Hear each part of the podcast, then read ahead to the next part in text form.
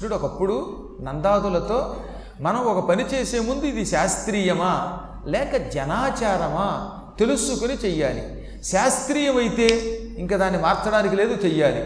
జనాచారం అంటే జనులు ఎవరో ఒకళ్ళు ఆచరిస్తే ఇంకొకళ్ళు దాన్ని ఆచరించడం మొదలు పెడితే అప్పుడు దాన్ని తోసి రాదనవచ్చు. జనాచారాన్ని కావాలంటే విడిచిపెట్టచ్చు. ఎందుకని దానికేం ప్రమాణం లేదు కనుక. అలాంటి జనాచారములు ఎన్నున్నాయో ఈ యుగంలో. ఉదాహరణకి హారతి ఇచ్చాను దేవుడికి. ఇచ్చిన తర్వాత నేరాజనానంతరం శుద్ధాచమనం కుర్యాత్ అంటే ఎక్కడ వెయ్యాలది? దేవుడి మీద పొయ్యాలి అని బృహస్పతి యొక్క మంత్రశాస్త్రం బారహస్పత్య స్మృతిలో. కానీ అందరూ ఎక్కువ ఏం చేస్తారు? ఆ నీళ్ళు తిప్పి హారతి పాత్ర మీద వేస్తారు. దానికి గల కారణం ఏమిటి? ఏ వెండి పాత్రలోనో హారతి ఇచ్చినప్పుడు ఆ వెండి పాత్ర బాగా కాలిందిట. కాలిందని తట్టుకోలేక ఒక ఆయన దాని మీద నీళ్ళు పోసేట. ఓహో ఈయన పోసాడు కనుక వెండి పాత్ర మీద నీళ్ళు ఇక మీదట మనం హారతి అయిన తర్వాత నీళ్ళు గిరగిరా తిప్పి పాత్ర మీద పోయాలని ఇంకోటి ఎవడో దాన్ని చూసి అనుకరించాడు. ఇదనమాట గతానుగతికో లోక అంటే. కానీ మంత్రశాస్త్రాలన్నీ ఏం చెబుతున్నాయి? ఆ నీళ్ళు తిప్పిన తర్వాత నీరాజనానంతరం దేవుడి మీద పోయాలి అని. దేవుడికి ఆ ఉష్ణత వల్ల వచ్చేటటువంటి తీవ్రత తొలగించాలి అని శాస్త్రం. ఇలా జనాచారాలు ఎన్నున్నాయో లెక్కలేదు. అవి ఎక్కడుంటాయో తెలియదు. ఏ పురాణాల్లో ఉండవు. నేను ఎంత కష్టపడి చిన్నప్పటి నుంచి ఇన్ని పురాణములు ఇన్ని ఇతిహాసములు ఇన్ని ఉపనిషత్తులు కంఠస్థం చేసిన ఇన్ని మంత్రశాస్త్రాలు అపోసిన పెట్టిన ఎక్కడ కనపడినవి? ఎన్నో చోట జరుగుతూనే ఉంటాయి. మళ్ళీ ఆత్మస్థుతి కోసం చెప్పుకున్నారా? గురువుగారు అనుకోకండి. కొన్ని కొన్ని సందర్భాలు ఆత్మస్థుతి కాదు. ఇంత పరిశోధన చేసాము సుమా అని చెప్పడానికి చెప్పి తీరాలి. ఆత్మస్థుతి చేయటం ఏమిటి? ఉట్టి చవటం నాకేం రాదు అని చెబితే మీరు వింటారా? వినరు కదా? ఒక ఆయనకు ఉద్యోగం కావాలండి. నేను ఎంఏ గోల్డ్ మెడలిస్ట్ని పిహెచ్డి చేశాను. నాకు ఇంత సర్వీస్ ఉంది అంటే ఉద్యోగం ఇస్తారా? నేను సన్నాసిని. నాకు అక్షరం ముక్క రాదు. పనికి వాళ్ళండి. నాకు ఉద్యోగం ఉండంటే ఇస్తారా? ఎవరు కదా? కాబట్టి అప్పుడప్పుడు బాబు నేను చదువుకున్నానరా అనాల్సిందే ధర్మ సందేహాలు తీర్చేటప్పుడు. అందువల్ల చెబుతున్న మాట ఏంటంటే జనాచారములు కూడా ఉండేవి. పూర్వం మాత్రం వాళ్ళంతా వాళ్ళే తగలబెట్టేవారు. అందుకే ఆమె ఆ పిల్లవాడిని వెంట పెట్టుకు వచ్చింది అక్కడికి. ఈతడికి దహన సంస్కారం చేయటానికి ఏం చేద్దామని చూస్తుంటే అక్కడ శ్మశానంలో ఓ చోట కట్టెలు కనపడ్డాయి. ఆ కట్టెలు పేర్చింది. దాని మీద పిల్లవాడిని పడుకోబెట్టింది. పక్కనే కాలుతున్న మరొక కాష్టం ఉంది. ఆ కాష్టంలోంచి ఒక కొరకంచు పట్టుకొచ్చింది. దీనికి నిప్పు పెట్టబోయింది. ఆ సమయానికి అక్కడికి వచ్చేసాడు హరిశ్చంద్రుడు. ఎవరమ్మా నువ్వు? ఇక్కడ కాటి కాపరి లేడనుకున్నావా? ఈ శ్మశానానికి కాపరిని నేను. కాటికి సొంకం కట్టకుండా ఏ శవాన్ని ఇక్కడ తగలబెట్టకూడదు. నీకు ఆ విషయం తెలియదా? అని ఆ చేతిలో ఉన్నటువంటి కొరకంచు లాక్కుని పక్కన పారేశాడు. అప్పుడు ఆవిడంది అయ్యా ఈ నియమాలు ఏం తెలియబండి నాకు? అసలు శ్మశానం అంటే ఏమిటో? ఆ శ్మశానంలో ఏ నియమాలు ఉంటాయో ఎరగకుండా పెరిగిందని ఎందుకంటే ఆవిడ మహారాణి కదండి ఆవిడకి శ్మశానానికి రావాల్సిన అవసరం రాలేదు ఎంతవరకు అక్కడ ఏ కార్యక్రమాలు జరుగుతాయో దానికి ట్యాక్సులు ఉంటాయని ఆవిడకి ఏం తెలుసు కొత్త ప్రదేశానికి వెళ్ళినప్పుడు అక్కడ ఏం చేయాలో అంత తేలిగ్గా తెలియడం నేను రెండు వేల ఆరులో అంటే పన్నెండేళ్ళ క్రితం మొట్టమొదటిసారి అమెరికా వెళ్ళినప్పుడు నాకేం తెలిసేది కదా అక్కడ. అమెరికా అంటే అమెరికా అనుకుని తీరా వెళ్ళిపోయాను. తీరా వెళ్ళిపోతే అక్కడేమో బాత్రూంలోకి వెళ్ళిన తర్వాత ఆ బాత్రూంలో ఇన్ని రోజులు చేసిన ప్రయాణానికి దబ దబ దబ దబ ఒక డబ్బా పుచ్చుకుని ఒక చిన్న ప్లాస్టిక్ డబ్బా ఉంది. ఆ డబ్బాతోటి వేడి వేడి నీళ్ళు పుచ్చుకుని నెత్తి మీద పోసుకుని స్నానం చేశాను. ఐదారు బకెట్లు పోసుకుని ఆ తర్వాత రుద్దుకుందాం అనుకుంటే ఈ నీళ్ళు దిగట్లేదు. ఇదేంట్రా ఇన్ని నీళ్ళు పోసుకున్నాను నీళ్ళు దిగట్లేదు తూము పొడిగిపోయిందని చూస్తే అసలు ఆ బాత్రూంలో తూమే లేదు. ఎంత వెతికినా కాలితో తడివి తడివి తడివి తూము లేదు తూము ఉంటే పొడుద్దాం ఉంటే కిందకి నీళ్ళు వెళ్ళడానికి ఉండాలి కదా. అప్పుడు గుర్తుకొచ్చింది నాకు అమెరికాలో మనకు వల్లే నేల ఉండదు అదంతా చెక్క. ఒక్క తొట్టిలోనే అద్దాల తొట్టిలో స్నానం చేయాలి. ఒక గ్లాసులు ఉంటాయి అడ్డంగా ఆ గ్లాసు మూసుకుని లోపల చెయ్యాలి. ఒక్క తొట్టిలో మాత్రమే నీళ్ళు దిగడానికి తూ ఉంటుంది. మిగతా చోట తూ ఉండదు. చచ్చి చెడి మొత్తం నీళ్ళన్నీ తీసి తుడిచి నానాయాత్ర పడి ఏమో గంటేస్తారేమో అని. ఎందుకు చెప్తానంటే మొదటిసారి కొన్ని ప్రాంతాలకు వెళ్ళినప్పుడు కొన్ని కష్టాలు ఉంటాయి ఇప్పుడు అనుకోండి ఏకంగా పన్నెండేళ్ళుగా రెగ్యులర్గా పెడుతున్నాను కనుక రెండేసి నెలలు ఉంటున్నాను కనుక ఏమీ ఇబ్బంది లేదు. ఇప్పుడు ఒక అదృష్టం ఏంటో తెలుసా? నా శిష్యులు అసంఖ్యాకంగా తయారయ్యారు కనుక ప్రతి ప్రాంతంలో చక్కగా మడిగట్టుకుని మగవాళ్ళు కూడా వండుతున్నారు.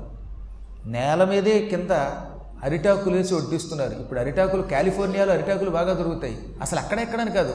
దొరకని చోట కూడా గురువుగారు వస్తున్నారని ముందు నుంచే చక్కగా అరిటాకులో అవేవో రకరకాల ఆకులో తెచ్చి పెడుతున్నారు ఇప్పుడు చాలా మార్పు తెచ్చిపెట్టాం. మాబోటి వాళ్ళం వెళ్ళిన తర్వాత ఇప్పుడు నిజం చెప్పాలంటే అమెరికా మన ఆంధ్రప్రదేశ్ కంటే కూడా బాగా ఆచార సంపన్నమైనటువంటి దేశంగా మారింది. కావాలంటే చూడండి మీకు వచ్చి ఓసారి. మంచి మంచి ఆలయాలు తయారయ్యాయి. పురాణాలు బాగా సాగుతున్నాయి. మీరు చూస్తున్నారు కదా చాలామంది విన్నవాళ్ళు ఉన్నారు. రెండు నెలల పాటు అమెరికాలోనే చెప్పిన పురాణాలన్నీ యూట్యూబ్లో ఉన్నాయి ఇప్పుడు అవునా?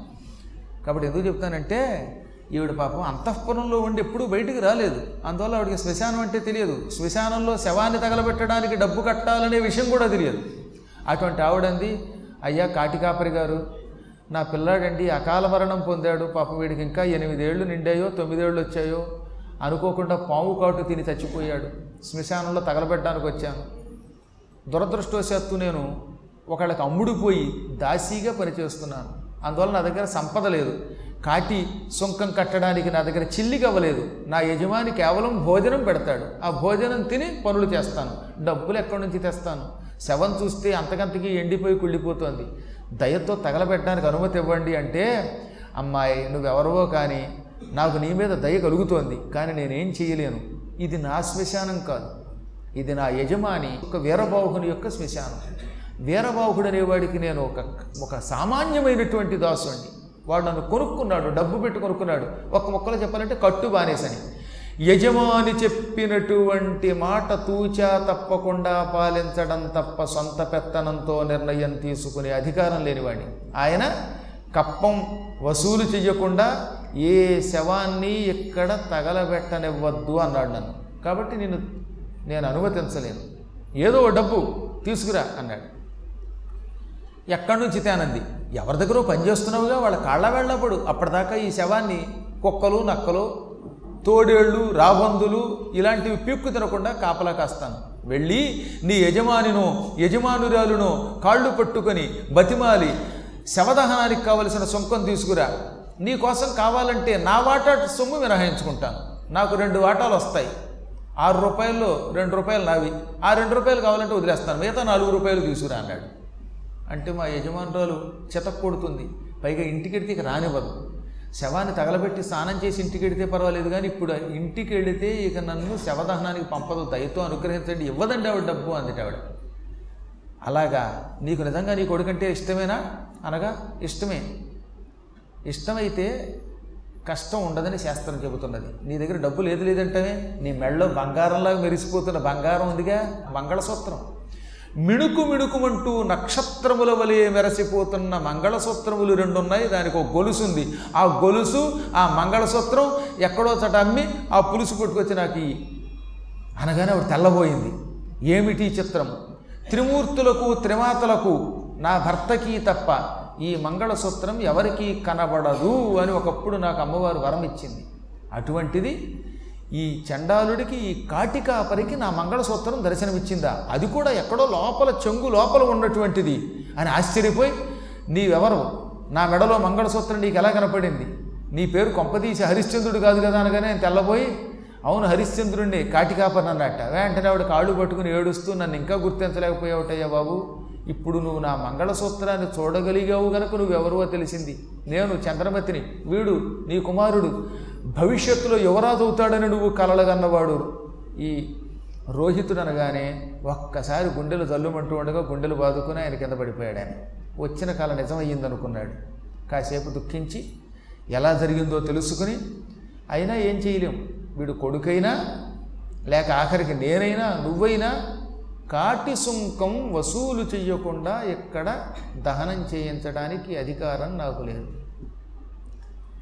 ఫోన్లో ఓ పని ఈ చుట్టుపక్కల ప్రాంతాల్లో కొన్ని దుకాణాలు ఉన్నాయి. నేను బతికొండగా నీకు వేరే మంగళసూత్రం అక్కర్లేదు. ఈ మంగళసూత్రాన్ని తాకట్టు పెట్టి డబ్బు తీసుకురా అంటే ఆవిడ చాలా సంతోషించిందిటండి. అంత ఏడుపులో కూడా ఎందుకో తెలుసా?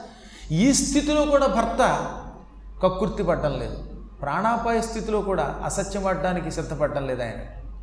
నిజంగా ఆయన తలుచుకుంటే మోసం చేయలేడా? మోసం చేయడానికి ఎంతకాలం తీసుకోవాలా? అందుకని నీవు చెప్పినట్టే చేస్తాను.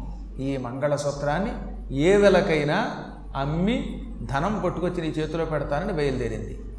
ఈలోపు విశ్వామిత్రుడు మరొక తంత్రం ప్రయోగించాడు. ఈ తంత్రం వల్ల ఏమైపోయిందనమాట ఆ దేశపు మహారాజు గారు కాశీని పరిపాలించే మహారాజు గారి యొక్క అంతఃపురంలోకి భయంకరమైన ఒక స్త్రీ వచ్చింది. ఆ స్త్రీ అడుగుపెట్టి రాజుగారు చూస్తూ ఉండగా రాజుగారు కొడుకుని ఎత్తుకుని ఈ చంద్రమతి లాంటి ఒక స్త్రీ చేతిలో పెట్టింది. ఈ చంద్రమతి లాంటి ఒక కృత్రిమ స్త్రీని సృష్టించాడు ఆయన. ఒక రాక్షసి పట్టుకొచ్చి చంద్రమతి చేతిలో పెట్టింది. చంద్రమతి దాన్ని గుచ్చుకుని రాజుగారు ఎదుర్కొంటారే పకపక నవ్వుతూ ఆ పిల్లాడిని ఎత్తుకుపోయింది. ఎవత్తో ఒక స్త్రీ అంతఃపురంలో ప్రవేశించి పిల్లవాడిని ఎత్తుకుపోతుంది. పట్టుకోండి అని రాజభటుల్ని ఆజ్ఞాపించాడు కాశీరాజు. భటులు తరువుకుంటూ వచ్చారు చంద్రమతిని. ఆ పిల్లవాడిని వెంట పెట్టుకుని ఈ మంగళసూత్రం అమ్ముకోవడానికి వెడుతున్నటువంటి చంద్రమతి దగ్గర ఆ కృత్రిమ చంద్రమతి పిల్లాన్ని బారేసి మాయమైపోయింది. అచ్చం ఈ రూపంలో ఉన్నే ఉంది కదా ఆవిడ కూడా అవతల ఆవిడ కూడా. అందువల్ల రాజభట్లు వచ్చి మంగళసూత్రం అమ్ముకోవడానికి పోతున్న చంద్రమతిని చూసి ఆవిడ పాదాల దగ్గర రాజుగారు కొడుకును చూసి ఆ కొడుకు కూడా చచ్చిపోయి ఉన్నట్ట. ఆ రాక్షస స్త్రీ వల్ల కృత్రిమ స్త్రీ వల్ల చచ్చిపోయాడు. ఆ శవాన్ని పుచ్చుకుని మతిపోయి వాళ్ళంతా ఈ దుర్మార్గురాలు ఎవత్తో అభిచార హోమం చేసే నీచురాలు క్షుద్రురాలు క్షుద్రమాంత్రికురాలు లేకపోతే అంతఃపురంలోకి మాయారూపంతో ఎలా ప్రవేశిస్తుంది? అంత కట్టుదిట్టమైన కాపలా ఉన్న చోట తలుపులు వెయ్యబడి ఉన్న చోట లోపలికి అదృశ్య రూపంలో ప్రవేశించి పిల్లవాడిని ఎత్తుకొచ్చింది. ఈ శ్మశానంలో ఏవో బేతాళ పూజలు చేస్తోంది అని దాని పెడరెక్కలు విరిచికట్టి పాప చంద్రపతిని ఈ పిల్లాడితో పాటు రాజుగారి దగ్గరికి తీసుకొచ్చారు. తెల్లవారుజాము నాలుగు ఐదు అవుతోంది ఆ సమయంలో. ఆ సమయంలో రాజుగారు వెనక ముందు చూడకుండా కుమారుడి శవాన్ని చూచి కుమిలిపోతూ ఈ దుర్మార్గురాలికి శిరశ్ఛేద శిక్ష విధించండి. కాటికాపరి దగ్గరికి తీసుకెళ్ళి కాటికాపరిని దీని తల నరికి ఆ తలని నాకు తీసుకొచ్చి కానుగ్గా ఇమ్మని ఈ మొండాన్ని కాకులకి గద్దలకి వేయమని చెప్పండి అన్నాడు ఆయన. కొడుకుని చంపిందనే ఉద్దేశంతో. వెంటనే ఈ భటులు పుటాహుటిని తీసుకొచ్చారు. సరిగ్గా సూర్యుడు అప్పుడు ఉదయిస్తున్నాడు. సూర్యోదయ సమయమునకు కాటి సుంకం తెస్తుందనుకున్న భార్యని చేతులు కట్టి రక్షక భటులు తీసుకొస్తూ ఉంటే హరిశ్చంద్రుడు తలపోయాడు. అయ్యా ఎవరండి ఈవిడ ఎందుకు కట్టి తీసుకొస్తున్నారు? ఈవిడ చాలా పుణ్యాత్మురాలంటే పుణ్యాత్మురాలా ఏమన్నానా? పరమ దుర్మార్గురాలు ఈమె. రాత్రికి రాత్రి అంతఃపురంలో ప్రవేశించి రాజుగారి పుత్రుని శ్మశానానికి తీసుకొచ్చి సంహరించింది. ఈ దుష్టురాలికి రాజుగారు శిరశ్చేద శిక్ష విధించారు. ఇదిగో నువ్వు తలకాయలు నరికే కత్తి ఉంటుందే కటికవాడి కత్తి. ఆ కత్తి తీసుకో. ఈ తలకాయలు నరికే బాధ్యత అంతా కూడా కాటికాపరిది. ఉరి తీయవలసిన బాధ్యత శిరశ్ఛేద శిక్ష అమలు చేయవలసిన బాధ్యత కాటికాపరిది అందుకని అది ఆ కత్తి తీసుకుని నరికి పారి ఇది స్త్రీ అని పొరపాటు కూడా జాలి చూపించక ఇది రాజాజ్ఞ. రాజాజ్ఞని ధిక్కరించే అధికారం లేదనగానే ఆయన తెల్లబోయి కాసేపు ఏడ్చి ఇప్పుడు తాను కాటికాపరి యజమాని చెప్పినట్టు చెయ్యాలి. ఆ యజమానికి యజమాని అయిన రాజుగారు చెప్పినట్టు చెయ్యాలి. అందువల్ల కిక్కురు మనకుండా చంద్రమతిని తీసుకొచ్చి వజ్రస్థలం అని ఉంటుంది అక్కడ. అంటే చంపడానికి పనికొచ్చే స్థలం. అక్కడ ఏం చేస్తారనమాట ఒక పెద్ద రాయి ఉంది. ఆ రాతికి మెడని పెట్టేటటువంటి కంత ఉంటుంది. అక్కడ తల పెట్టాలి. ఆ తల పెట్టిన తర్వాత పైన ఓ చెక్కని బిగించేస్తారు. అంటే ఇంక ఈ తల అటు ఇటు కదల్చడానికి ఉండదనమాట అప్పుడు ఆ తల బయటకున్నాక కత్తితో ఒక్క దెబ్బకి నరికేస్తారు.